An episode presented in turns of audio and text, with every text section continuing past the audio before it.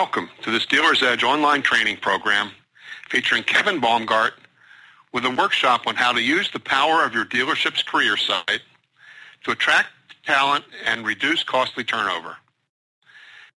Kevin is a vice president at Hireology, a firm devoted to advising auto retailers on ways to improve their employee selection and hiring processes.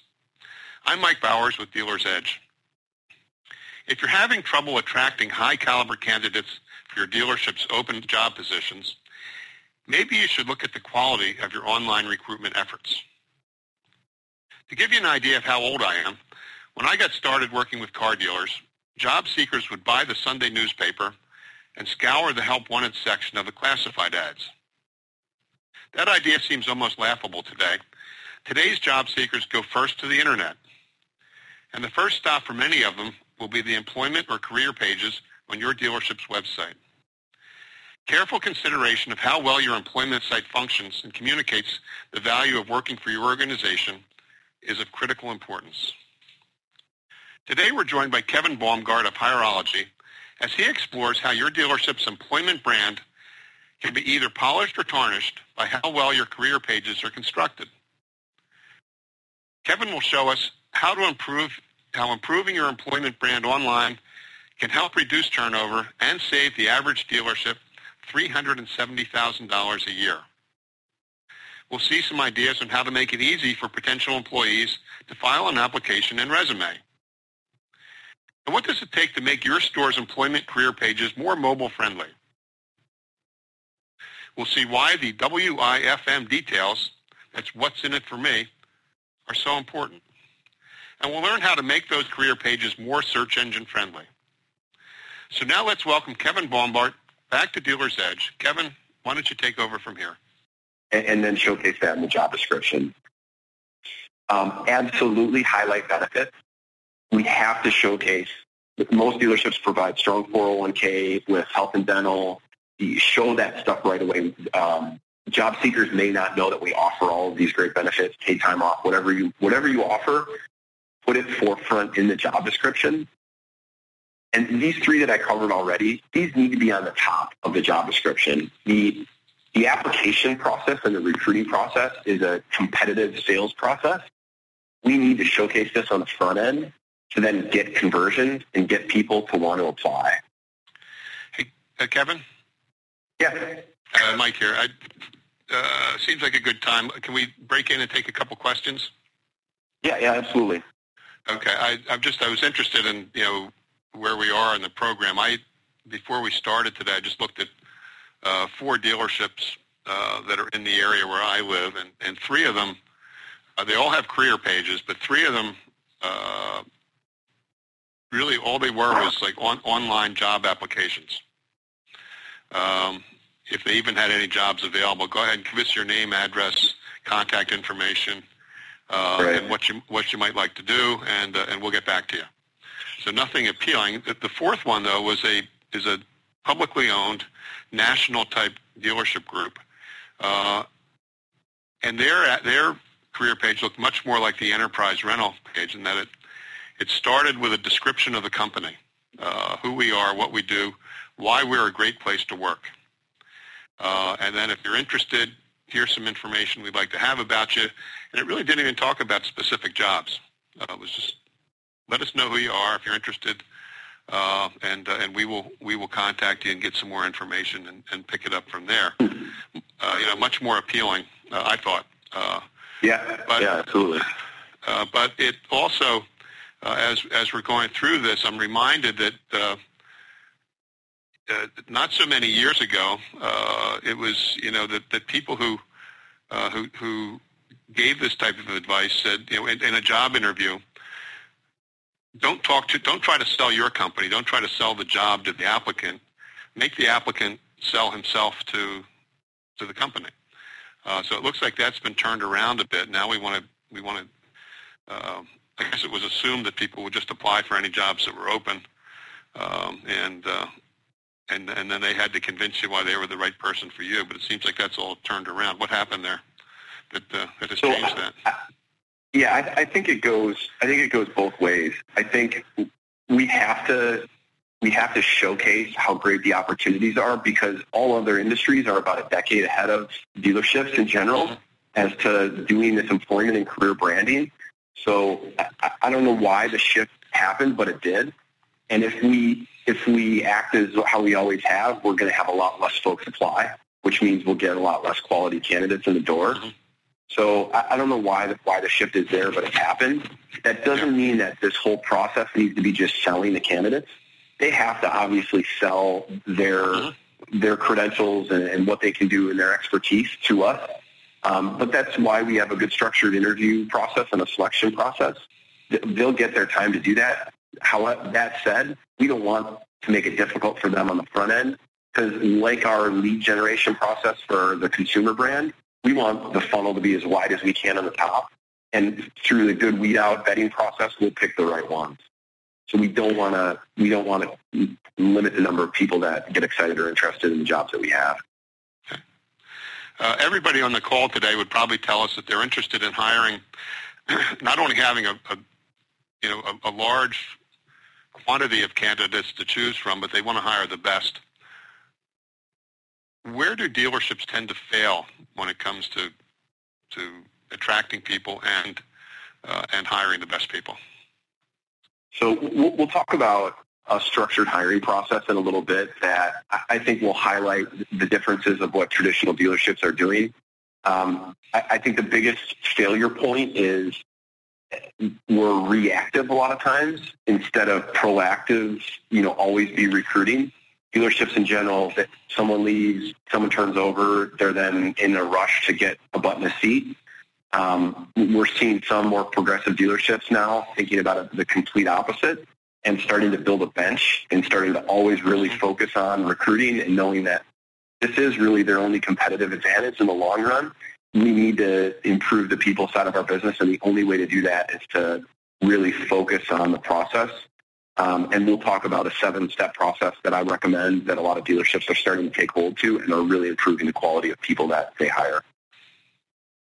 Okay, uh, I think that's our questions for now. Why don't we uh, Why don't we get back into the workshop? Great. So the, the final the final piece of a strong structured job description then um, is you really got to highlight the responsibilities and the qualifications of what you're looking for. We want again a larger candidate pool. We want more people to apply. That said, we got to weed out a little bit and make sure that we've got qualified people applying to these roles.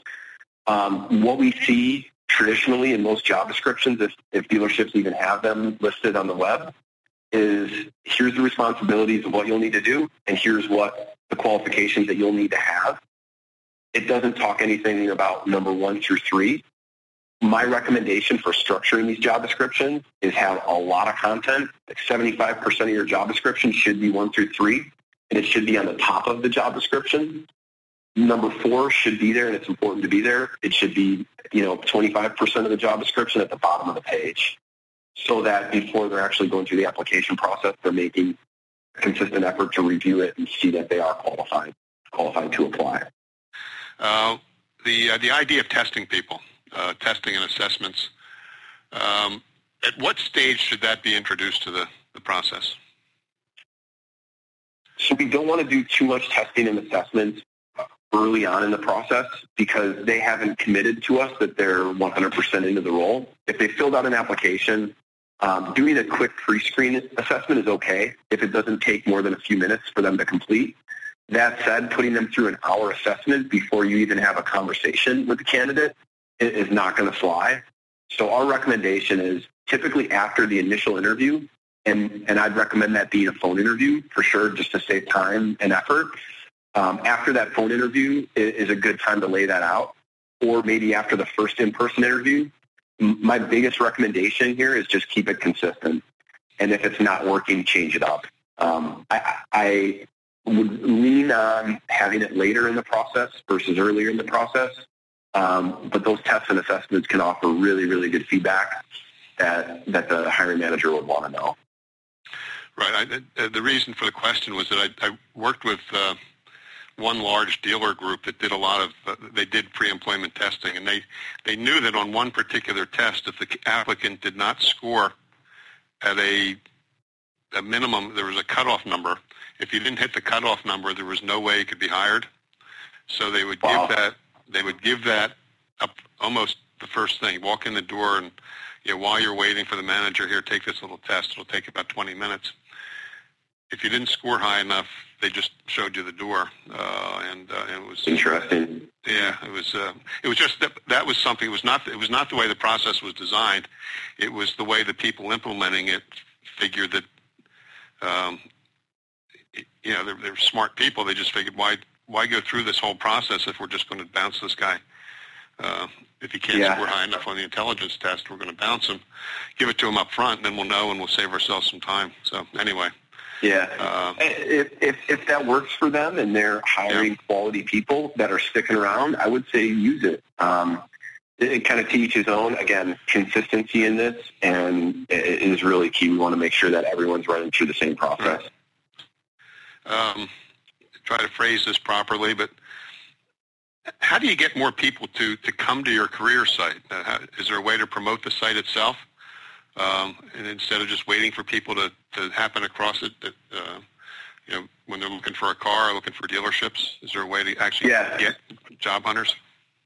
You know, so so dealerships. Um, I'm sorry, job boards in general, probably the best way Yeah. to drive drive the focus there. And what you should be doing in your um, in your the posting on the job board is linking back to your career page.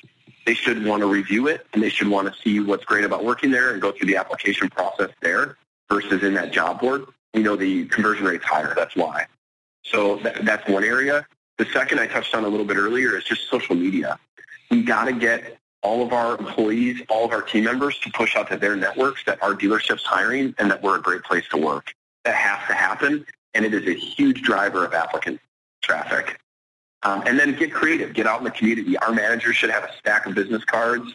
Um, we hand our employees uh, business cards that say why you should work there, and it's the, the career site on the back.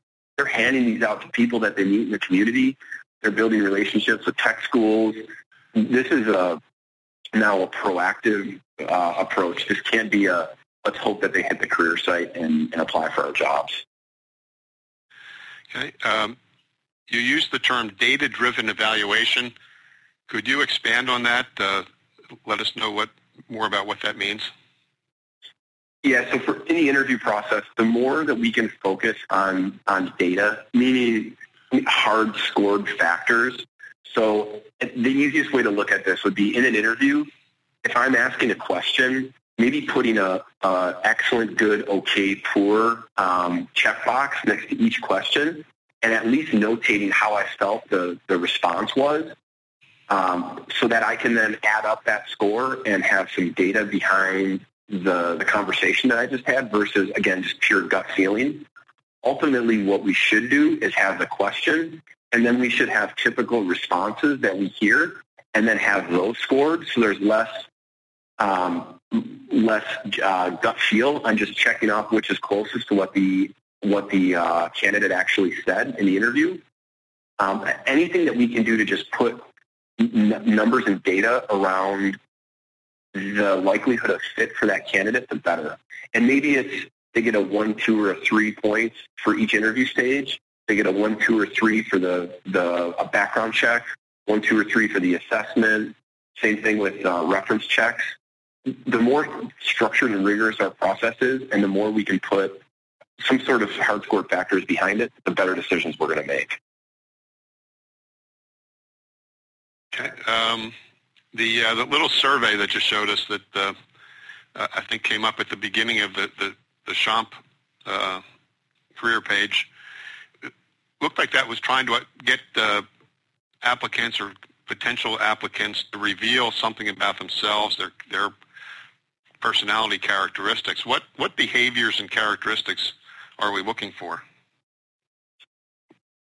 So in that, in our experience, what works best in that short pre-screen survey, the questionnaire that they would fill out, is really, it's not necessarily personality or behavioral driven. It's more past experience driven. So what we're trying to find is, have they, have they had experience in a similar role or experience in general in life that they're, that they're looking to do that would align with what we're looking for? Um, that might not always be the case. Maybe we're looking for salespeople that haven't had experience in selling cars before, so that wouldn't be part of of that um, that pre-screen or the, the questionnaire. But we're not trying to dig deep in that initial um, that initial pre-screen survey. It's more of let's get a better idea of could they be a good fit, and more than anything, it's an efficiency tool. Should I invest time reaching out to that candidate to review their resume to decide if we should move forward to next steps? Because ultimately what happens when dealerships start to put a focus on this and start to get out on social media and drive more applicants is they now have an influx of people that apply. So the, the opposite challenge happens, right? They started with, I don't have enough people applying, and now they have too many people applying. And we need a way to weed out those candidates on the front end and make sure that we're investing and focusing our time on the candidates that could be the best fit for our store. Okay. Uh, on the subject of uh, scripted interviews, uh, who writes the scripts, and uh, and how how are they? How do you score them? So um, if you don't have someone in an HR role that has experience in developing structured interviews, I would recommend looking for someone outside that can that can do that for you. Um, again, the important point of it is to make sure that we're profiling the role up front. If we don't understand what makes someone successful in this job, whatever role it is, be a porter or a, a product specialist, we we're not going to be able to figure out based on the interview process who's the right fit. So if there's not someone with expertise in the dealership, my recommendation is find someone outside that does. Help them write and structure these interviews. You really, there's not too many roles in a store. We just have to write it once and they're done. Now you have structured interviews and you have those structured responses that you can follow. Okay. Um, let's see. I think that is the end of our questions. John, do you have any? Nope, I'm clear. All right, great. Well, that uh, that brings us to the end of today's workshop then, and uh, you've got Kevin's uh, phone number and his email address there in front of you. If you think of questions you'd like to ask him, please uh, feel free to contact him and to visit the hireology.com website. Uh, a lot of good information there as well about the, that relates to today's workshop.